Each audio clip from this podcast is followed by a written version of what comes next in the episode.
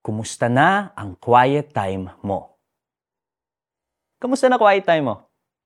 Meron ka pa bang oras na nilalaan para magbasa at mag-reflect ng salita ng Diyos? O sa iyong quiet time ay nagiging uh, quiet na lamang? O tuluyan ka na nag-quit sa araw-araw na pakikinig sa ating Panginoon? Naalala mo pa ba nung ikaw ay bagong Kristiyano? Uhaw na uhaw ka na makilala ang ating Panginoon.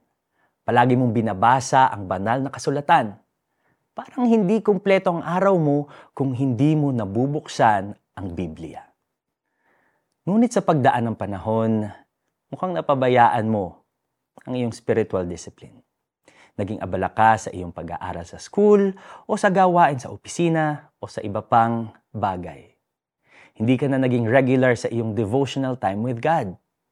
Mukhang nakalimutan mo na ang kahalagahan ng pagbabasa ng Biblia. Ang salita ng Diyos ay ang ating pagkaing espiritual. Kung hindi tayo regular sa ating pagkaing espiritual, manghihina tayo Katulad na maaaring mangyari sa ating pisikal na katawan. Subukan mong hindi kumain ng isang linggo o dalawang linggo. Manglalata ka. Hindi mo magagawa ang dapat mong gawin katulad ng pagkuha ng test sa school o pagsubmit ng project, report sa office mo. At hindi ka tagalan, tuluyan kang magkakasakit.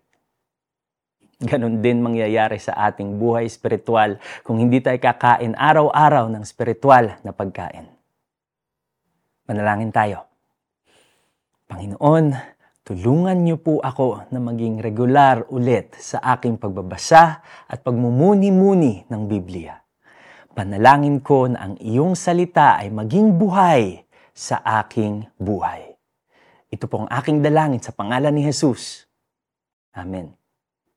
Meron ka bang devotional guide na ginagamit? Makakatulong ito ng malaki para ka maging regular sa iyong quiet time. Kasama ang devotional guide mo, patuloy mo ring gamitin ang tanglaw.